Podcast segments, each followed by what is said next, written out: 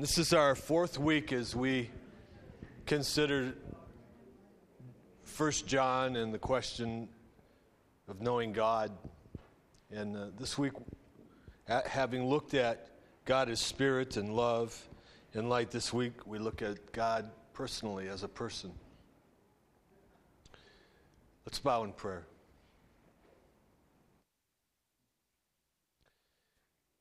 Dear God and Heavenly Father, we pause to honor and praise you, to thank you. It is right to do.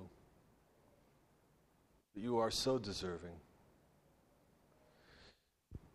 We ask the question of who you are. You told Moses, I am who I am. As humans, we're so used to looking for mothers and fathers, and we don't know yours because there was none. Where you're from, what you did. What you did, you created us, you created the world in the beginning. And that's a call to faith. But so often we, we respond like the comedian who was Noah and and we cry out, No, who is this really? We fail to see the revelation that you give us as you come to us in so many ways. But more importantly, today, Father, not as a light or as a spirit or any other concoction that our human brains might come up with in our confused state saying, No, who is this really? Help us to answer that question. Help us to know you personally. I am is a person. And you will always be through all time. Now bless John with your Holy Spirit. Open our hearts that we might answer this question more fully. And in Jesus' name we pray. Amen. All right, then. Good morning. How's the uh, microphone sound for you all? Come on in. You're not late. Happy to see every one of you.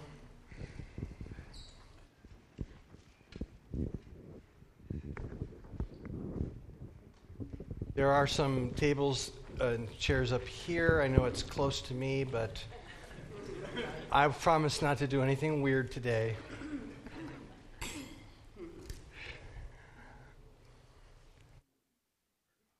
Well, uh, I'm very glad to see all of you. And, you know, in the life of a teacher, uh, there comes Joanne. There's your guy right there.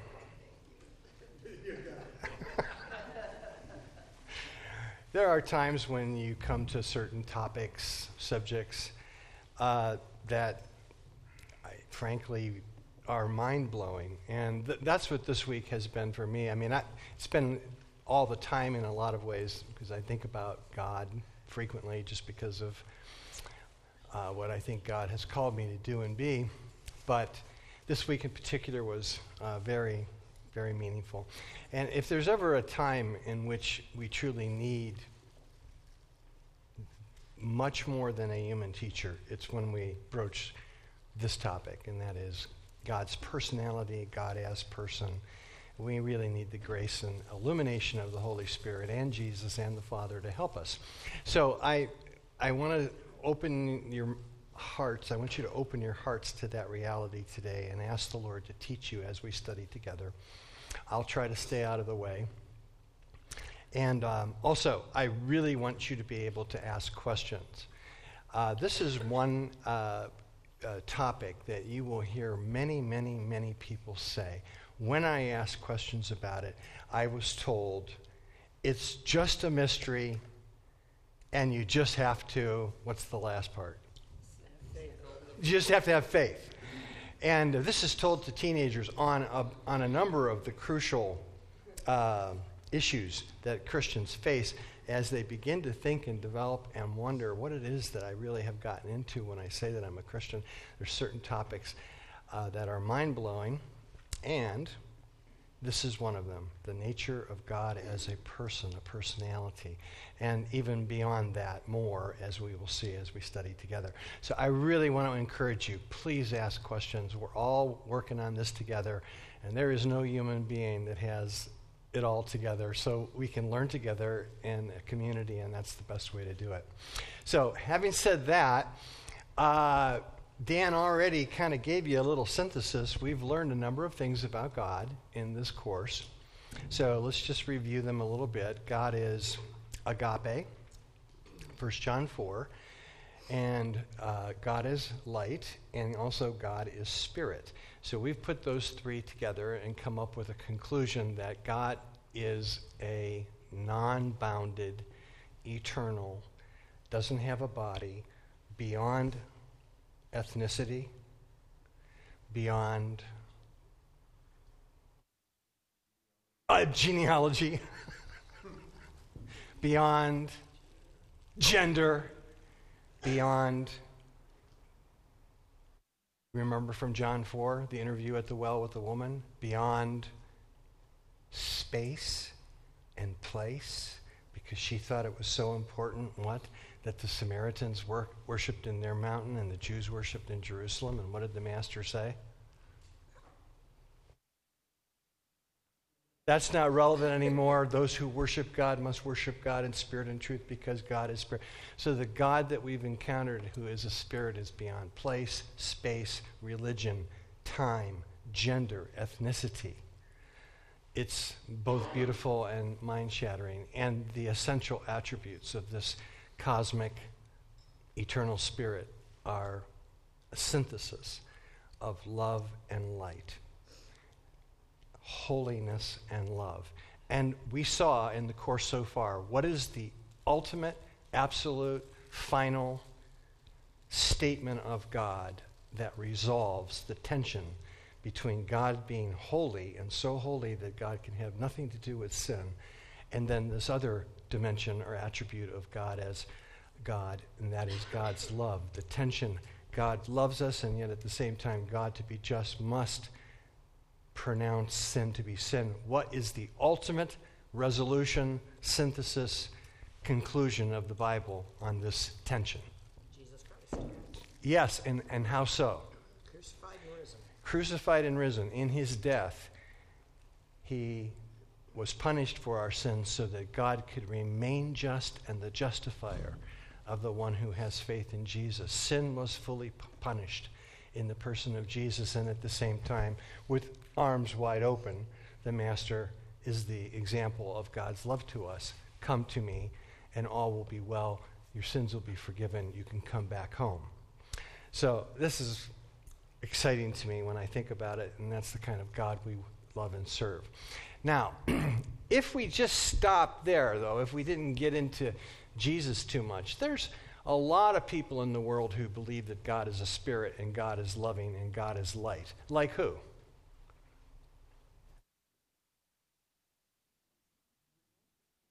Like who believes that? Jews? You said hesitantly? Of course, the Jews. What's the old, whole Older Testament about? Book of Leviticus, seven times God says to the Jews, Be holy, for I am holy. Pounded it into the Jewish mind. I am unique. I'm distinct. I have no sin. And the whole elaborate system of sacrifices that was given to the Jewish people was designed to pound that into their head. I am, a, I am distinct from you sinful people. You need to recognize that. Uh, does, do the, does the Jewish Bible ever talk about God being a God of love? You think so?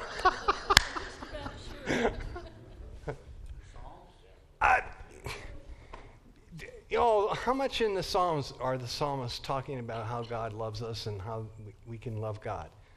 Think of any classic text? I mean, the Older Testament talks about God being a God of love, right? Can't you think of any? Can you? See?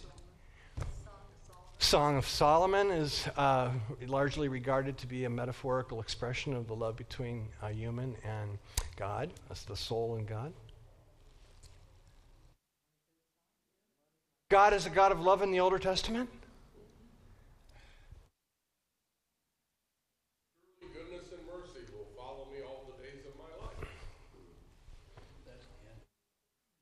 How about what Jonah said?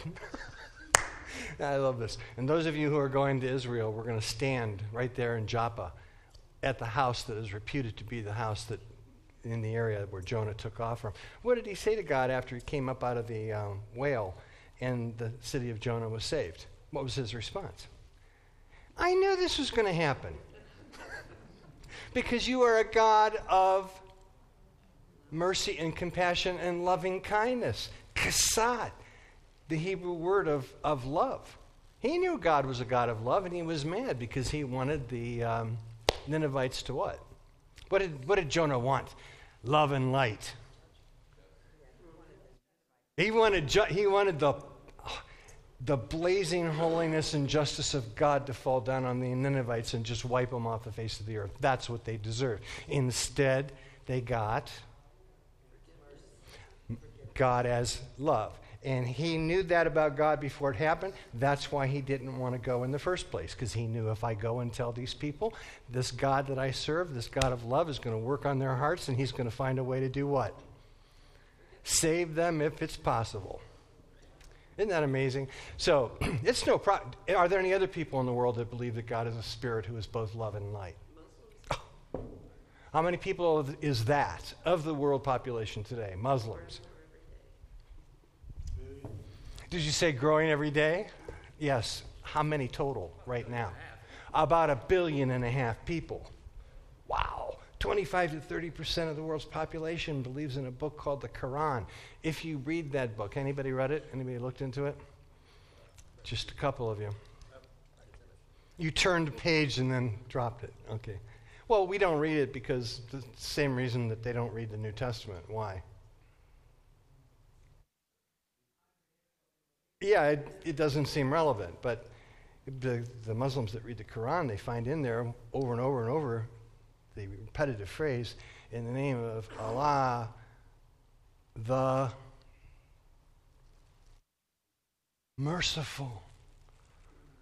Over and over and over again, the notion of God being merciful and also just is pounded all the way through the Quran. You can explain that however you want. From their point of view, the Quran obviously is God's, Allah's correction to the corruptions that are in the Jewish and Christian Bible. From the Christian point of view, the Quran is a, a borrowing and a reworking of themes that were taken from the Jewish and Christian Bible and shot through the prism of Muhammad's mind. You don't like that hypothesis, I know, but that's, that's, those are the two things. But when we look at the Quran and we look at the Bible, uh, in this controversy that we have in our society today, did you notice it's starting to pick up? Uh, do we worship the same God? Have you seen this in the news? Do we worship the same God? Do Muslims and Christians worship the same God? Have you guys seen this? Yeah. Okay, well, the thing is, I mean, you read the Quran, you read the New Testament and the Jewish Bible, and you say, yeah, there's a lot of commonalities there. They all testify that God exists, they all testify that God is a God of mercy and love, they all testify that God is a God of light and justice. So there's many commonalities, but there's also radical differences. And so uh, the question is is it, is it a different God, or is it the perceptions of humans? as they're interacting with the one God that is that's causing the difference. But my point to you is what? This is not like I could go to a mosque and talk about God being light and love, and most Muslims wouldn't be offended. And I can go to the synagogue and talk about God being a God of light and love, and most Jews aren't going to be offended. But when we come to the Christian uh, revelation today, we find out that God the God of the New Testament, the God of Jesus, is uniquely different than these other visions of God. It is monotheistic, but it's also got a twist to it that is kind of mind shattering. And so let's get our minds shattered here together as we study this. Now, I want to tell you first that when we start talking about the Trinity, the triune nature of God, God, what's the hymn that you sing frequently in this church? God in three persons, blessed Trinity. So somebody had, I don't know who wrote that song, but somebody wrote that song and they condensed and reduced uh, seriously, like maybe about 1,500 years of Christian theology, and they put it down into a hymn that we can sing over and over and over again to try to get the essential thing God in three persons, persons Blessed Trinity. And since that time, when we've told people, well, God is three personalities or three persons, uh, most people, when they hear that initially, they say, well, that doesn't make any sense to me because I thought there was only one God, right? Because the Bible says, Hear, O Israel, the Lord our God, the Lord is one, and we're monotheist, right? So, what was about the three persons, three gods, tritheism? Uh, very confusing to people. So, when uh, people are starting to hear about the God of the, of the Bible as being triune, they raise lots of questions. We already talked about what happens to many, times, many times when people ask questions about this. How can God be three in one? Uh, somebody says, Well, I'll tell you what, I'll give you a, an analogy, and that will help you understand the triune nature of God. So tell me, what are some of the cool analogies that have been proffered to you as the here it is. Get this, and you'll understand the Trinity. Yes, sir. Ice, water, steam. Thank you. The classic ice, water, and steam. They all share, um, they're all H2O, but they are manifested in three different forms. Good analogy to the Trinity?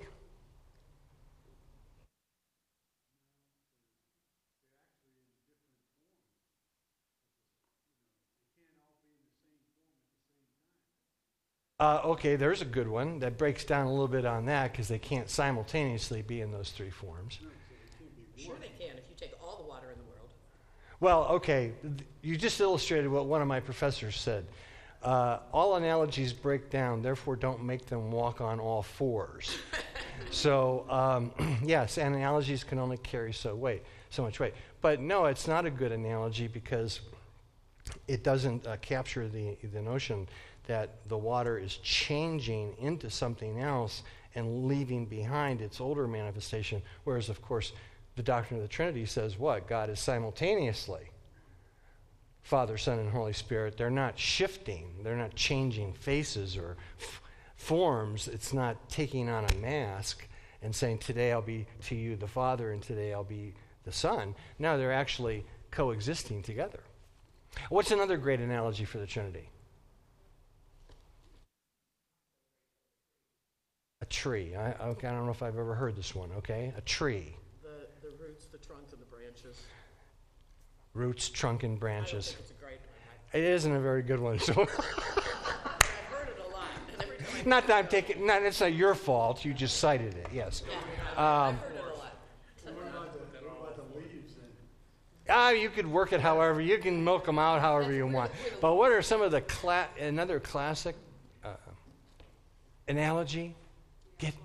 Uh, how, how so the apple?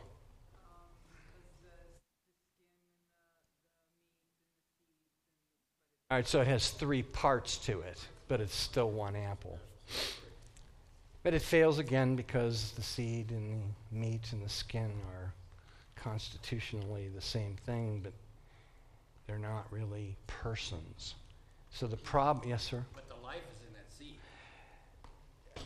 Again, you can try to work it, but in the end, it's never going to work out because why not? There, why is there no analogy? Because God's unique. Because God is unique.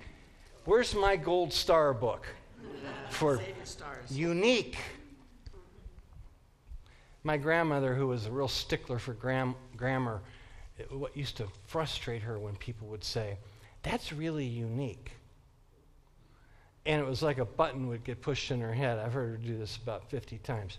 There is no such thing as really unique. Unique is unique. the meaning of unique is unique. There's only one, not really or somewhat unique. No, it's either unique or not. Unique means one and only. So no analogy works. Now, see, the, the mighty Christian minds of, of the church, and I'm going to today focus on this guy for this part of the discussion, Thomas Aquinas. Who is he? Old Catholic. Uh, old Catholic. An old Italian dead white guy. Yeah, right. Recognized by the Roman Catholic Church as? Well, yes, a saint, but uh, not just a theologian, the theologian, the teacher. He is the teacher. Uh, he lived in the 1200s. He summarized a thousand years of Christian theology. He wrote a book called the Summa Theologica. Uh, it's fantastic for insomnia. and it's also fantastic for a lot of good theology. And he said in the Summa Theologica there's only three ways that you can talk about anything. You can talk about things univocally,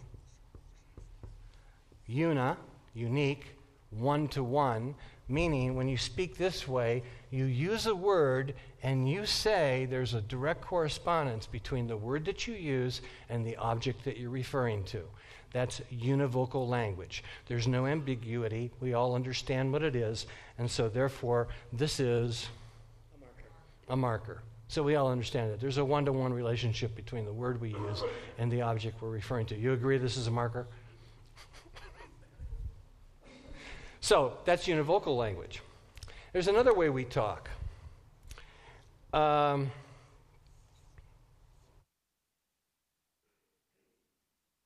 sorry.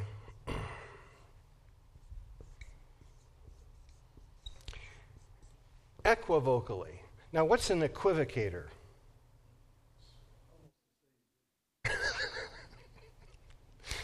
An, an, an equivocator, a judge, equivocation.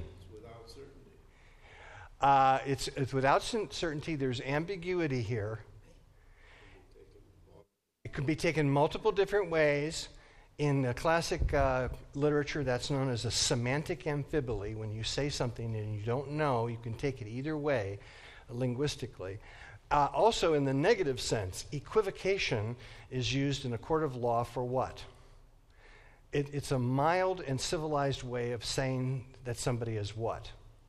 Either lying or in some way creating an impression about a certain set of facts that's misleading if it's not a blatant lie, perhaps by leaving something out or somehow putting a little twist to it. So, equivocation is misleading communication or ambiguous communication. Do we ever want to use that kind of communication when we speak about God?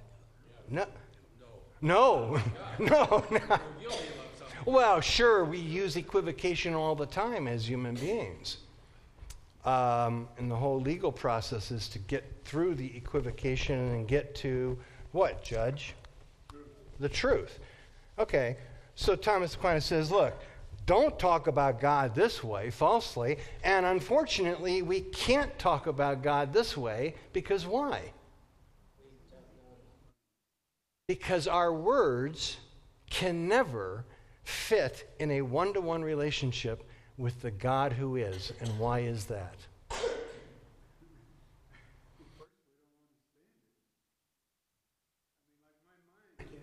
Uh, yeah, okay, you're, you're starting to. He's God and we're not. Okay, he's God is God and we're not. And God, what do we? God is unique. God is beyond. God is. Uh, well, Anselm, one of the great Christian theologians in the Middle Ages, defined God as. Does anyone know it? Anselm. God is that which nothing greater can be conceived. What is God? It is that which nothing greater can be conceived. So conceive away. And when you get to the end of your conceptions, God is beyond that. And so uh, when the Bible talks about God, I remember uh, I used to show this uh, passage to some students at Malone's campus. Controversy about smoking would come up. Psalm uh, 18 describes God as descending to the earth with smoke coming out of God's nostrils. And I made, I thought, the very good observation that, that if that's true, if that's literally true, then God wouldn't be allowed to be on the campus. right? And the student said, Wow, that's not literal. I said, Thank you. This psalm is describing God like a dragon as a picture. It's not to be taken univocally. God's not a dragon with smoke pouring out of his nose. And we don't want to, you know, we don't want to mess around with it and get into a, uh, a misleading understanding of it. And so, therefore, Aquinas said the only thing that's left when we talk about God is the use of analogy. And what is analogy? It's a comparison. When you say, using ana again, logos to say, to say again about one thing in reference to another, and to make this notion that these two things have something in common. So you can use analogies when you talk about all kinds of things, and especially, Aquinas said, that's really the only way you can have discourse about God. And you then must fully understand that you are only talking in analogies and that the analogies themselves are not to be taken in a which way? Univocal, Univocal way. And that's like a that's a stage of consciousness because uh, and I'm not putting anybody down, but many people when they read the Bible, they read it in the most literalistic sense, strictly literal, and they wind up with certain conclusions about God. For example, when I go into churches and I see uh, a picture of the great throne of judgment, and usually on there is what? yes, a male. Of what sort? Yeah, old white. Old Italian guy. An old Italian guy again. Yeah, they keep popping up all through history. Okay, if you're at a stage of consciousness and that worked for you, and it was an icon that somehow penetrated your consciousness and it helped you have faith, fine. God bless you. We're not going to begrudge somebody from 562 AD that couldn't even read, that stumbled into a church, looked up there, and, and got a vision of something that they could relate to. But what do we tell our kids? What have we told our kids about certain things like when they get to a certain age and the arguments start about how words are interpreted and the meaning. Uh, no, no, no, no, no, you don't have to have faith. Now, isn't it true that we understand our kids can only grasp X, Y, Z at a certain level, even though they think they do? So we condition and accommodate and tell them things uh, now that we know are not literally true, right? And well, what are we doing? as they're ready, we're revealing more truth until finally they can come into what is called an adult understanding of God. That's what God's been doing through the ages. So now we know we don't have to, we can dispense with the God on the throne and all of that and understand it's a picture. We know God's a spirit. And so now we get to what is more accurate, more understanding, and it's all an analogy. So when we're talking about God, we're always supposed to remember what? I'm doing my very best to convey to you what God has said about God, what God has revealed to us about God. But we have to understand while we're doing this talking that we're talking in what? Analogies.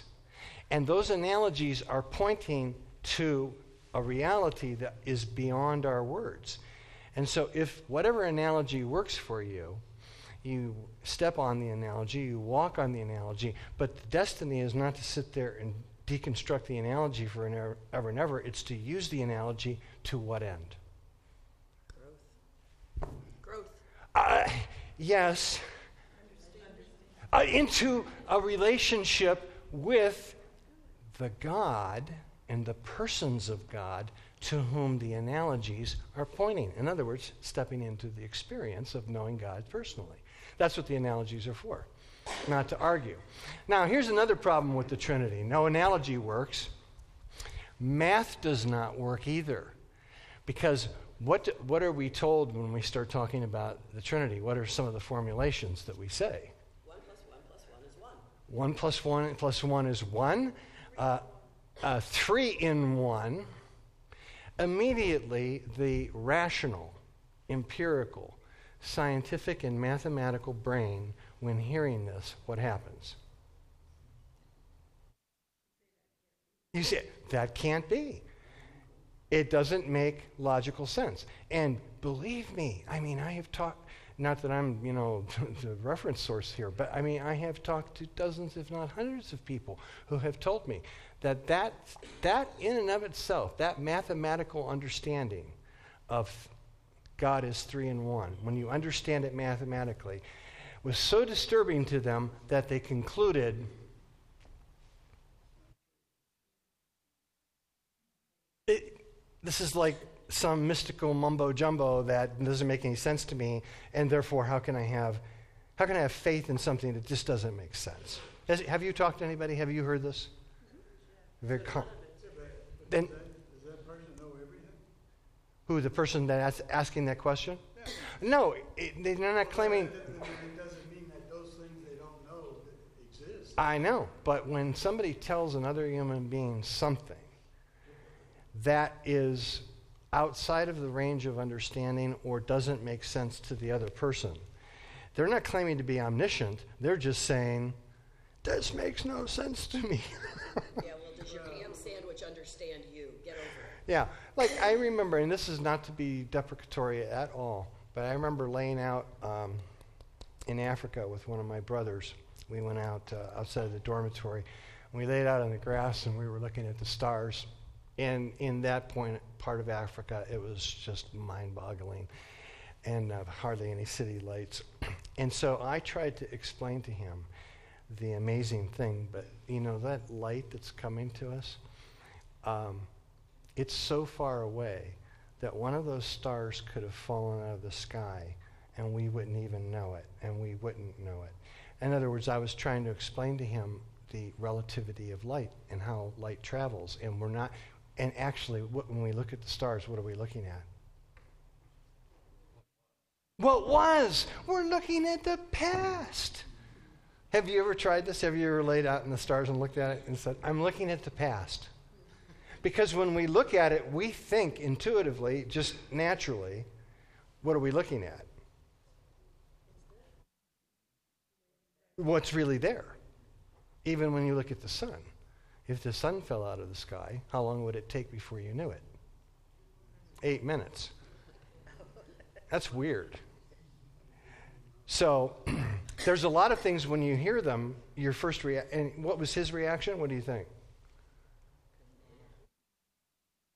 That makes no sense. What are you talking about? He thought it was nonsense. So, when you talk about the Trinity as a mathematical formulation, it doesn't work because when the Bible says, Hear, O Israel, the Lord our God, the Lord is one, it's not making a mathematical statement. What kind of a statement is it making?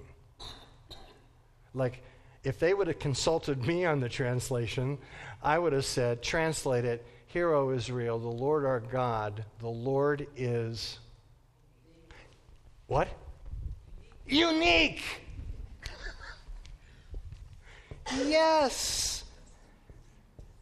And then later on, when we explain to people, now it just so turns out to be that the unique and only God is constituted with three personalities within the uniqueness of that deity. It would have bypassed, do you see how it would bypass the math, mathematical hurdle? Now you're just saying the only God that is, the unique God that does exist, happens to have three personalities united by a divine and common nature. Does it make it go down a little easier? yes. This idea of the three unique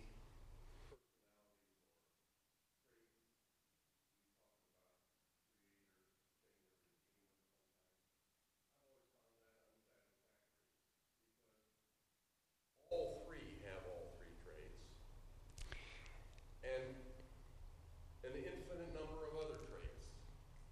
It is self-limiting to think about these three personalities. In terms of rigid roles. Yes, in, ter- in terms of roles, even non-rigid. I mean, they're, the, the, the traits and roles of, of God are unique in that they're infinite. Well, now, this is what happens when you get raised by a pastor.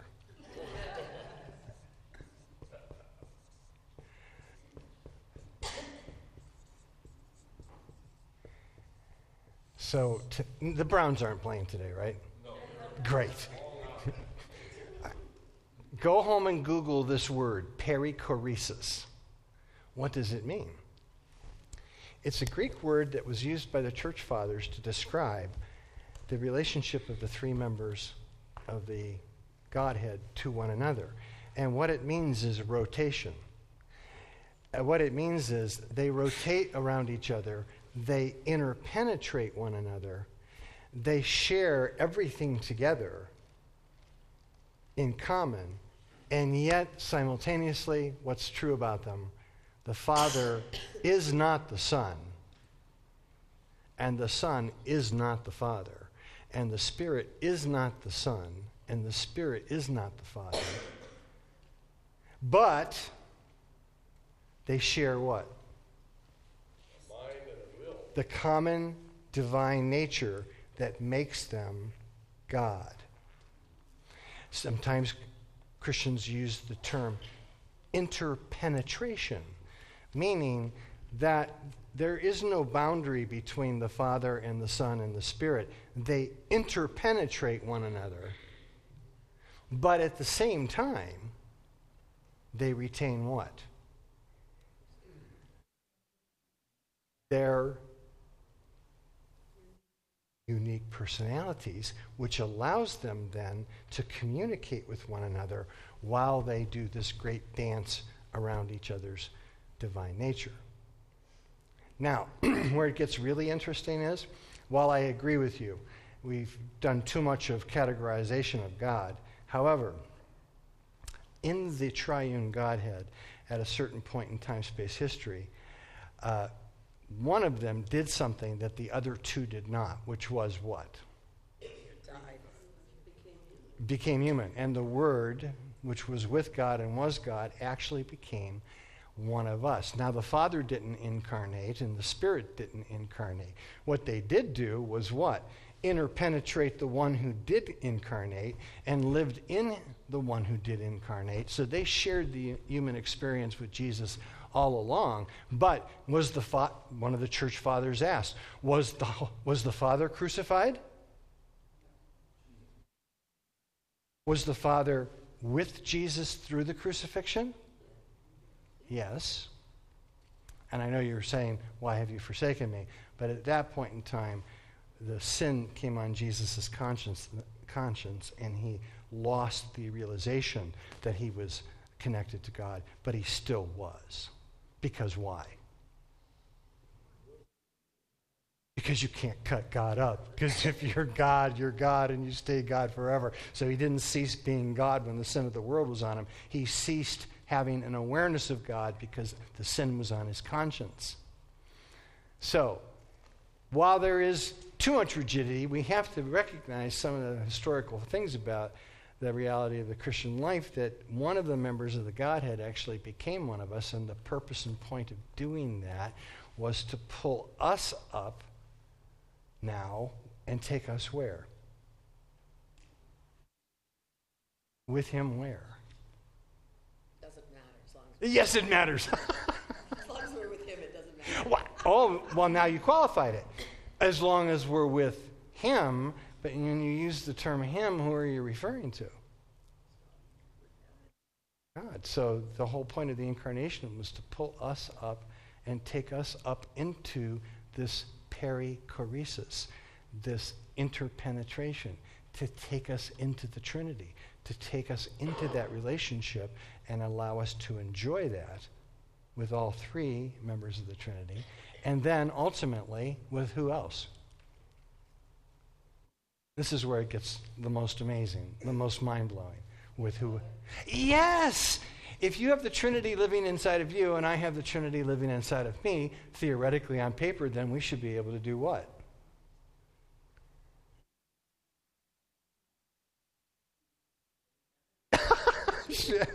yeah, we share eternity. We can share the Trinity with each other. That's what the New Testament calls fellowship. Although I like that kind back there with the donuts. but that's one stage of fellowship. This one's the sharing of a common life. The Trinity living is. What? This is my way. Yeah, I. We're talking spiritually, dude. Now go on. Go ahead. Okay, I got it. Yes. You s- the top of the thing up there says, God is personal. Yes. In, in, the- in, in the Old Testament, there are only, in my interpretation, there are only a few people that God was personal to. And he must have decided that wasn't good enough, so he wanted all of us in there, so he sent Christ. Well, I mean, that you, of course, God decided that it wasn't good enough, but there's in this passage that I'm going to refer to in a few minutes, even at the end of three years of being personally tutored by the master teacher rabbi Jesus, he says to his disciples at the final seminar, Oh, I have so many things I want to tell you, but. Anybody remember the next line? You are not yet ready for them. So, what does that tell you? After three years of intensive discipleship, the disciples themselves are not ready for the next phase of what the Lord wants. He knows they're not ready. So, let's back up, Dr. Smith. So, the entire human race that has lived prior to that, uh, when God's been revealing God to the human race, not just to the Jewish people, but to God, their understanding has been what? less limited. And so it's just been this slow dawning of human beings down through the ages until we get to the climax in the person of Jesus. And even then, at the end, at that point, he says, I, I can't, I can't even take you any further. Why? You're not ready for it. However, that was not the end of it. The implication was, as we'll see in a few minutes, when the counselor comes, when the Holy Spirit comes, when you have this experience with God and me and the Holy Spirit living inside of you, then you're going to start getting this stuff. So he was like, I can't give it to you now. I have to wait until you have this experience, and then you'll start to get it. So it's not that God hasn't been trying to be personal, it's that human beings weren't really ready to enter into that. So he's gonna give us all a mulligan with people back Uh, well, you have to invite me back for another seminar on that one. But it, it goes beyond a mulligan, and I'll tell you why. All these people that live back here, uh, where is God in relationship to time and space? outside of it. Not limited, right? So when did God know that the human race would fall? When he created us, before he created us. Okay. So, in other words, eternally. Now, this is the cool stuff about God, just thinking about God. So, God knew from all eternity we would fall. God didn't look down into the garden one day and see Adam and Eve down there eating apples and say, oh no, Mike, now what am I going to do? God knew that was going to happen, knew it from eternity. So, therefore, then also, if God knew that from eternity, God would also have to know something else from eternity. Because what's the solution to the fall of humans? That we hold as Christians. What's the solution? The backpack, Jesus' death. Right? So, therefore, God would have known when about the nature of Jesus' death. When did God know this? Always. Never, never a time that God did not know this. Are you starting to have, is your head starting to feel like jello and starting to wobble? Isn't that the most amazing thing? So, God has known this from all eternity. So, because God, Dr. Smith, is outside of time, now watch this. The death of Jesus is not limited by time. And therefore, God sees the death of Jesus as being relevant for all these people that lived back then, as well as for all of these people that lived on this side of the cross. Why? Because God sees everything not like we do. How do we see things? Linear. Past, present, future. How does God see things? at once outside of time. So that solves the problem from God's point of view because God can take the work of Christ and apply it to any which way that he wants to. He's not limited by time. And there's specific conditions that are mentioned in the Bible that apply for those people. And the simple answer is how was Abraham uh, made right with God? On what grounds? And Abraham, he was justified by faith. Abraham said, Amen, I have faith, I believe in God, and God justified him. By the way, who was preceding and who is more important in the story, Abraham or Melchizedek? Melchizedek's much more important. Who was Melchizedek? No, he wasn't Jesus. He's a type of Jesus, a shadow of Jesus. Who was Melchizedek? What's he called? Priest of God Most High. So he knew much more about God. He was a priest of God before Abraham was. If he was a priest of God, then he must have had what? What did Abraham have? How was Abraham made right? Faith. Faith. So Melchizedek must have had faith. And if he's a priest, then he must have had what? Priests always have. to be, if you're going to be a priest, you have to have something else. Uh, well, you have to have a relationship with God, We're but not Catholics, just give it to uh, you have to have people. You have to have followers. You have to have people to teach. So Melchizedek had a bunch of people that he was tutoring, teaching, and leading into the path of what? Faith. So God didn't start just with Abraham. God was working, working, working for anyone who would have faith. And when those people had faith, sincerely said, Amen, whoever you are, whatever you are, I accept you, I believe in you, God would do what? Take the work of Christ, which is outside of time and space, and apply it to them, even though they would not have fully understood that at the time. Just like a little baby doesn't understand when you put medicine on its butt and why it needs to be done, but you did what for it? you, you guys never did this with your babies? You're like looking at you soothed it, but the baby doesn't know. God was soothing and saving those people, even though they didn't fully understand the full ramifications of the medicine. Now, those of us who live on this side of the cross, we have the benefit of what? We get the soothing, and we also get what? If we want it. The uh, understanding of how God is actually working with people. Well, there's some that, don't. Some that don't what? They never heard of Christ. That's my point. Yeah, And those people back there that did not hear of Christ, because they couldn't have, obviously, what did God do for them? If they met the condition of heart faith to the degree that they could, God took the blood and work of Christ and applied it to them, even if they didn't fully understand it.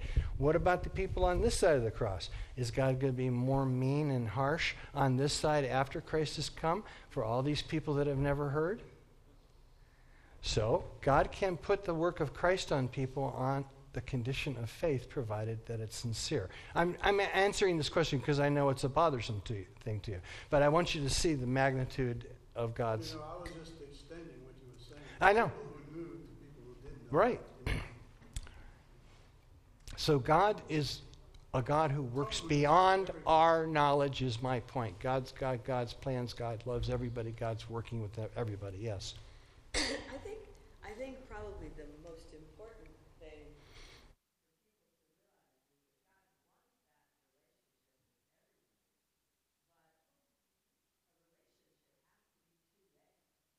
people who flat out reject Well, perfect. And that's, of course, correct. cannot be personal with them because they will not allow it to be. Yeah, and what's the, uh, what's the response that the God of the Bible wants from a human? Faith to the degree that you can. And it doesn't mean just intellectual acquiescence, it means a heartfelt response and surrender to God to the extent that you can. So, to the extent that a human does that, to that extent, God can have a relationship with them.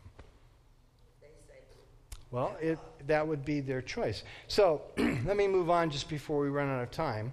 No analogy works to the Trinity. Math does not work. So the next question is what does work?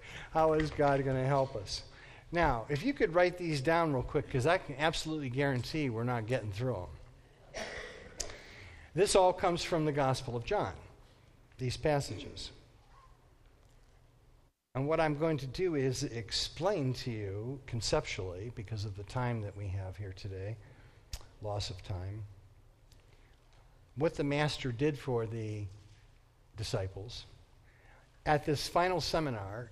And my recommendation would be to read John 13 through 17 multiple times in the near future. And one of the things that you're going to see, which is very shocking, is that Jesus refers to the Holy Spirit over and over and over again. Sometimes he calls the Holy Spirit by a title. Anyone remember what it is? Paraclete. The Paraclete, that's the English transliteration of the Greek. It means one called alongside to help.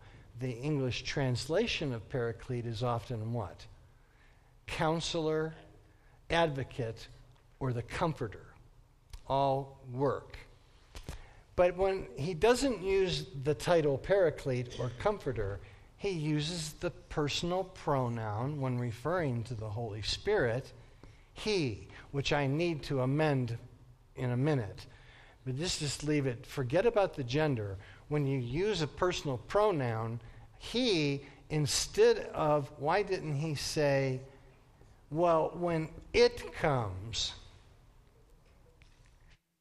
he, I'm sorry, oh, I made a mistake. When it comes, it will lead you into all the truth. Why didn't Jesus say it that way? Why did he use the personal pronoun? Because it's a person. Because the Holy Spirit is a personality, not an it. But the problem is in the modern world, we got away with calling the Holy Spirit He for a long time until what happened?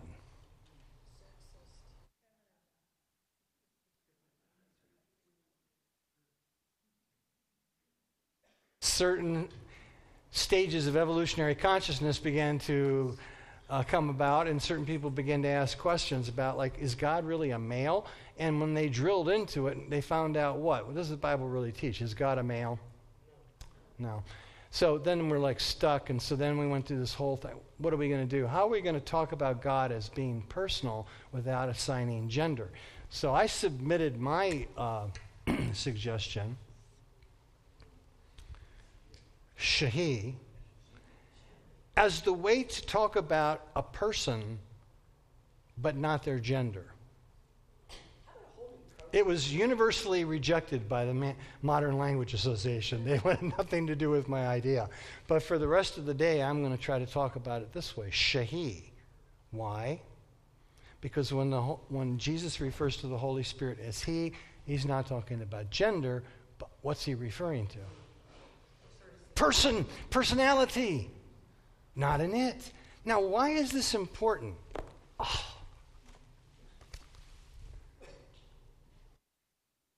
How much money did this movie make? So far, just released.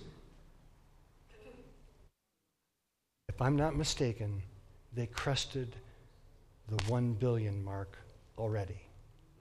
Do you understand the staggering power of that figure? Do you understand the staggering power of the dark side? the power of the force? A billion dollars? Okay, Star Wars. George Lucas specifically, he's on record, he said, I wrote this because I wanted to change the worldview paradigm that was basically imprisoning the West. This monotheism I wanted to put an alternative worldview out there for people to relate to. So he wrote the Star Wars saga to teach a worldview. Oh, and also to make money. But those of you who don't know anything about the Star Wars, you should try to look into it. What is the Force? It's energy. Is it a person? Can you talk to it? You can, but it won't talk back. Can you love the Force? Not really, because it doesn't love back. It just is. It's the universal energy force and field that animates the universe that if you're hip enough and have a teacher like Yoda, you can learn to tap into it just like Richard back there is doing what with electricity? Tapping into it, working it, manipulating. Are you talking to that elect- electricity? You- You're not talking to the electricity because why? It doesn't listen. It's an it. It's an it. You're using it. The force can be used, but not not a relationship. Harry Potter. What's the thesis of this book? of the story, of the saga. Another billion dollar impact. Teaching people what?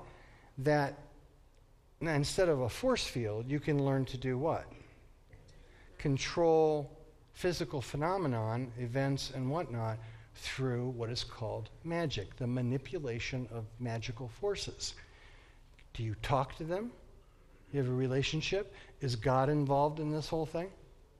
No, it's depersonalized energy. Now, think about it.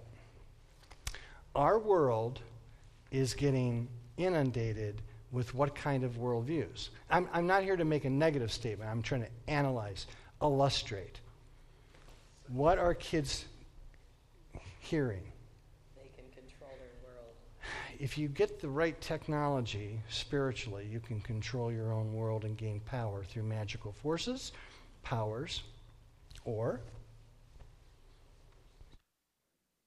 there's some sort of mystical energy force that's flowing around in the universe that you can learn to tap into. You say, ah, the kids don't really believe that. Oh, yes, they do.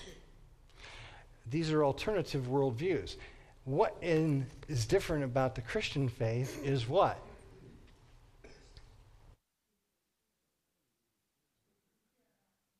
Well, you can't control this force. In fact, it's not a force. God is a person. In fact, God is three persons sharing a common deity. So the Master takes the disciples on this journey, referring to the Holy Spirit over and over and over again as Shahi, until the disciples are finally like, wow, they get to this final stage, and the Lord winds up telling them that I and the Father and the Spirit are all going to come and live inside of you. Now, just based on the inductive discoveries that you'll make when you read it, we find out what? That the, the Christian is now going to have what? Three distinct personalities living inside of them. How many of you really have heard this before? That if you're a Christian, God the Father lives inside of you. Isn't that strange to think of that? Because we think of God the Father living where? In heaven. And where's Jesus? With him on a chair. But instead, the master said, Well, no, I'm not on a chair. Where am I? I'm going to be living inside of you. And in addition, who else is going to live inside of you? The Holy Spirit. So a Christian is a person who is indwelt by the unique God that is, the only God that is, who happens to be three personalities. And why does God want us to know this? Yes, just so that we can know God as God really is. God wants to disclose God to us as fully as we can appreciate and know God. God will take us as far as we want to go. And some people get to a certain point with this kind of stuff and they say, What? Too much, too complicated. And that's okay if you feel that way. God will let you alone for a while. and then God will come back to you because God's nature is always what? I want to give you the best. What is the best? God. So therefore, I'm going to give myself to you as fully as I can and as fully as you want. And we come to the conclusion that God is triune. All right, uh, I'm out of time, so I have two minutes for questions. Go ahead. You know, if, uh, if God weren't spirit, how could he divide it up in six billion people? Exactly. The, one of the most beautiful things about God not being localized in a body is that God is un- understandably then capable of being with us all simultaneously. Uh, that's why um, the, the incarnation was an amazing thing because God, one of the persons of the Trinity, actually localized himself in a body. And what did the disciples say when he kept telling them in that final seminar? Well, I'm, I'm actually going to be leaving now. I'm going to be leaving you. And their response was what? No, no, what do you mean you're leaving? And, he, and then he explains to them, no, actually, it's going to be much better for you when I go. Because when I go and leave you physically, then I'm going to do, what, is what did he tell them?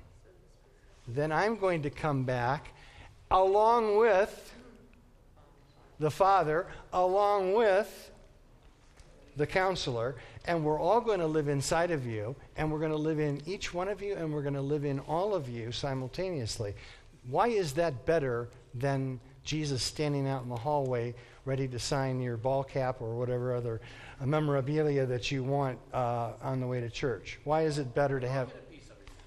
You, you can say it that way. We all get a piece of him. Because when you walk into school, they can't leave him out. Oh, you, you can't bar him from school, no, because he's inside of the students. Yes? Ask question. Yes. Uh, from early childhood, I rejected fiction of all kinds. And this, this Star Wars and uh, Harry Potter. Harry Potter, is that of God or of the devil or what is it? I don't want to make that statement today. What I wanted to do is show you a contrast. I don't want to put a moral category on it today. These are clearly what? Depersonalized viewpoints, meaning there's something beyond nature or interpenetrated in nature that you and I can learn to manipulate, but not prayed to, worshiped, or obeyed. That's what's being taught to people. I don't want to put a label on it. I want you to think about it. In contrast to that, and because people are hungry, no one wants to live in an atheistic universe. We all want to believe that there's something beyond just the nuts and bolts of everyday life by us, right? Is there something else? Sure, there's magic. Is there something else? Yes, there's the force. Now, in contrast to that, we come over here to the Christian vision, and the, the answer is Is there something else? Yeah. What is, what is that something else? God isn't a force, God's not a power, and God's not magic, but God is a person and personal, and you can know God. That's two different worldviews. It sounds like it's more, of- it's not an analogy, because it's not trying to explain God, it's in lieu of Him. It's it, and the only way is you'll never we're never going to be ex- able to explain God. Jesus' point is They're not trying to. Go into the experience of knowing the Trinity. That's how you'll learn that God is triune. Yes, sir. Does this, this stuff, Star Wars and, and the Harry Potter stuff, does that make it more difficult for our children to connect with God? Yes. Uh, yes, in the sense that it gave them a plausible alternative worldview that distinctly and absolutely rivals and challenges the Christian worldview, and they're not compatible. Well, and, and those give you give the kid the control over their own life rather than a God or a father. So uh, God bless you. It was great to study with you.